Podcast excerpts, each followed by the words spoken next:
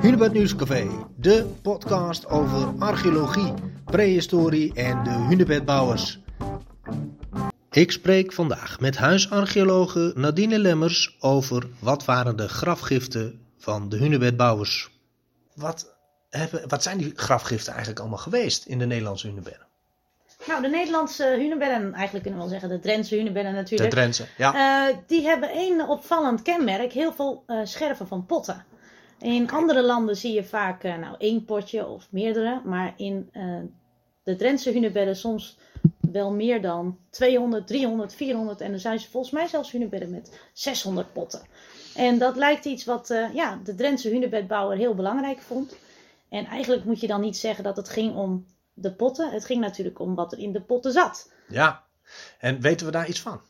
Dat is heel lastig. Maar wij denken dat dat natuurlijk een lekkere borrel was, waarschijnlijk. Oké, ja. Eh, Bier. een- ja, dat denken we toch wel. En eh, waarschijnlijk eh, lekkere toetjes, stoofpotjes misschien wel. En misschien ook wel gewoon een kopje thee. Dus, Ja, maar wij denken toch net als nu dat als je mensen wil hebben die hard voor je werken, dat een eh, kratje bier altijd goed is. Ja, dat je ze wel wat in het vooruitzicht moet geven. Want niet voor niks is de traditie pannenbier. Nou, dat zal misschien hunebedbier ook wel zijn geweest. Oké. Ehm, eh, nou, eh, wat, wat werd er zo al nog meer meegegeven aan, aan, aan, aan de overledenen?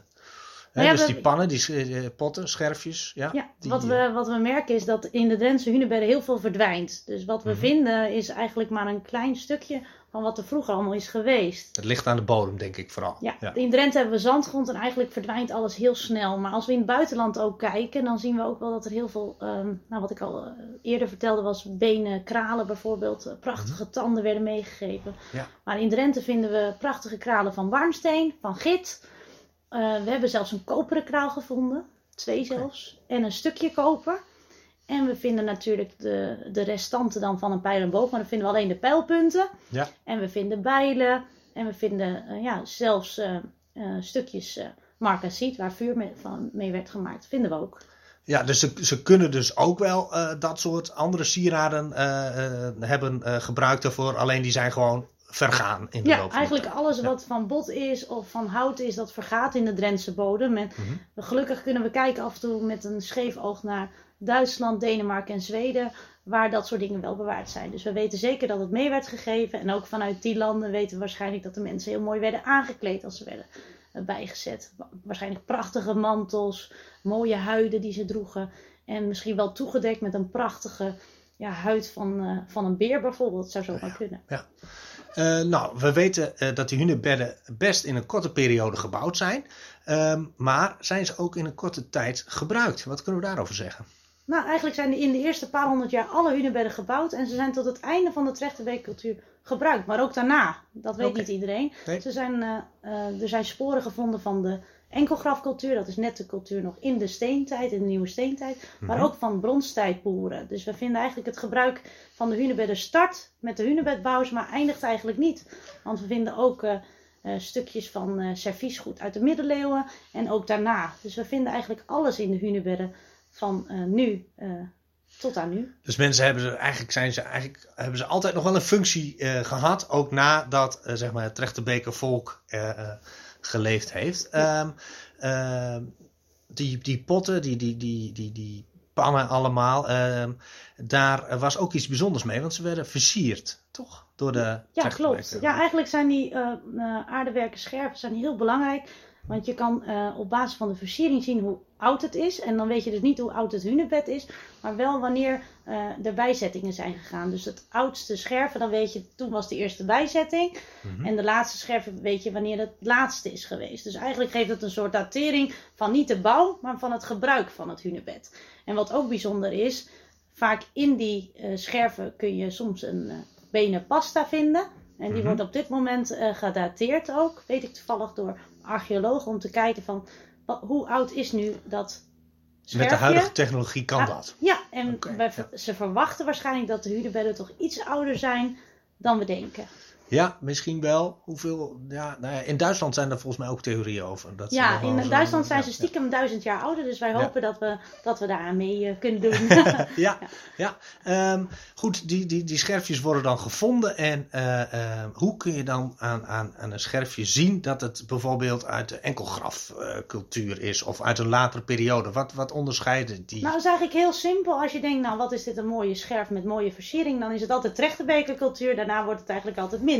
Als je geen versiering hebt, dan ben je bijna altijd bezig met de enkelgrafcultuur. Maar soms is het niet zo simpel.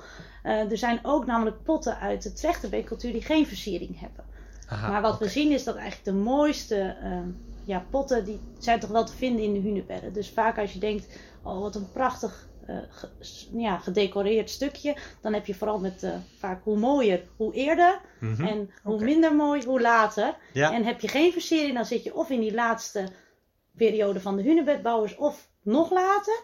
Of je hebt te maken met een stukje wat gewoon gebruikt is. Want je kan je voorstellen, Mhm. als het je dagelijks gebruikt, dat je het minder mooi maakt. Ja. Dus dat zien we ook. Ehm, eh, we hebben hier ook eh, in het Hunebedcentrum in de expositie, zeg maar, een van de hunebedden, D26 in, in, in Drouwen, de- waar een hoop gevonden is. Eh, er staan, nou, hoeveel, ik weet niet eens hoeveel pannen en potten er staan, maar echt tientallen. Ja, 160 ja. 160 Ja. zelfs. En ook Ja. hier hebben we alleen de mooie laten we zien. Mhm. Er liggen nog stiekem doosjes in depot met kleine stukjes onversierd aardewerk. Dus daarin is ook een selectie gemaakt. Maar in totaal denk ik dat er 160 potten zijn geweest. En ook in die potten kan je heel mooi die benen pasta zien, die dus nu af en toe gedateerd wordt. als een soort residu wat er dan nog Ja, in zit. Ze En, ver- eh, vermaalde verbrand bot met vet. En eh, dat duwde ze in die versiering. Dus wat je nu ziet, zeg maar, is eigenlijk niet hoe het er in de prehistorie uitzag.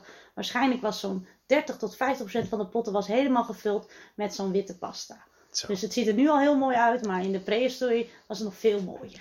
En eh, die bijzettingen, eh, wat, wat zeggen die, of wat kunnen die zeggen over, over het geloof? Of, of ja, hoe ging men om met de dood? Kan het, kan, kan het daar iets over zeggen? Nou ja, eh, als je grafgiften meegeeft, dan geloof je sowieso naar, eh, ja, naar een reis naar het volgende leven of in een volgend leven, want anders doe je dat niet. Nee. Dus er was sowieso een soort van geloof dat er meer was dan de wereld waarin ze leefden. Mhm. En dat weten we ook doordat ze offers brachten op natte plekken. Dat doe je ook niet als je nergens anders in gelooft. Dus er was meer aan de hand. Maar je hebt natuurlijk traditioneel dat je denkt als je een pijn en boog vindt in de archeologie, dan heb je meestal te maken met een man. Vind je prachtige sieraden, dan spreek je automatisch over een vrouw. En het lastige is dat we dat niet voor de hunebedbouwers, tenminste in Nederland is dat heel lastig eh, ja, te bewijzen. Want eh, ja, in die hunebedden vind je af en toe een heel klein stukje bot, af en toe een stukje verbrand bot, maar echt te weinig om te zeggen, nou dit is één bijzetting geweest van een man of een vrouw of een kindje en die was zo oud en die had deze ziekte gehad. En als je namelijk botten vindt, dan kun je alles vertellen hoe eh, het leven is verlopen van zo'n persoon, maar ook hoe, of de man of een vrouw is, of, het kinderen, Hm. of die kinderen heeft gekregen. Dan kun je een veel breder beeld. Je kan zelfs zeggen of ze gezond hebben gegeten of niet. Dat ze op hun zesde een ernstige ziekte hebben gehad. Ja. Botten vertellen veel meer dan alleen maar grafvondsten. Dus in Drenthe moeten we ons behelpen. Maar ik denk dat ehm, ja, door die eh, vondsten die in Dalfsen zijn geweest, dat we veel meer weten. Want daar is het voordeel dat het geen hunebedden zijn, maar eh, ja, eigenlijk een grafveld met losse graven. En die zijn nooit geopend. De. Drentse hunebedden zijn helemaal verstoord. Daar is eigenlijk geen enkel graf of bijzettingje compleet. Dat is allemaal doorgewoeld. Ja. En in Dalfsen hebben ze compleet één graf met alle, graf, Onaangetast. Alle grafgiften en met skeletmateriaal. Dus daar verwacht ik heel veel van. Eh, dat onderzoek is toch bijna afgerond in Dalfsen, Ja, geloof ze zijn lekker of niet? bezig. Ja, dat duurt nog even. duurt nog ja, maar de eerste even, ja. resultaten zijn spectaculair. Ja. Ja, ehm, eh, nog even gewoon een nieuwsgierigheidsvraag. Hoe ga je om met het feit dat je als archeoloog toch steeds weer nieuwe eh, kennis krijgt, waardoor een hoop eh, over de kop gaat? Nou, dat vind ik juist het leuke. Bij archeologie is het altijd, wat ik altijd zeg is, je, je krijgt een foto, dus een moment, en dat weet je. Mhm. En dan moet je er een film van maken. En dat gaat natuurlijk nooit goed, want je gaat eigenlijk allemaal fotootjes aan elkaar verbinden en dan maak je er een mooi verhaal van. En dan kom je misschien heel dicht bij de waarheid, maar nooit helemaal precies. Nee. Dus wat wij als archeoloog volgens mij moeten doen, is heel veel filmpjes aanbieden, heel veel ja, variaties op verhalen, zodat eh, mensen het interessant vinden, maar ook zien van hé, hey, we weten dit zeker, maar het kan heel goed ook anders zijn geweest. En dat maakt volgens mij archeologie veel spannender dan geschiedenis, wat mij betreft. Dus je moet wel enorm flexibel zijn ook. Ja, wij zijn heel flexibel, wij archeologen. Dit was alweer een podcast van het Hunebed Nieuwscafé. Bedankt voor het luisteren.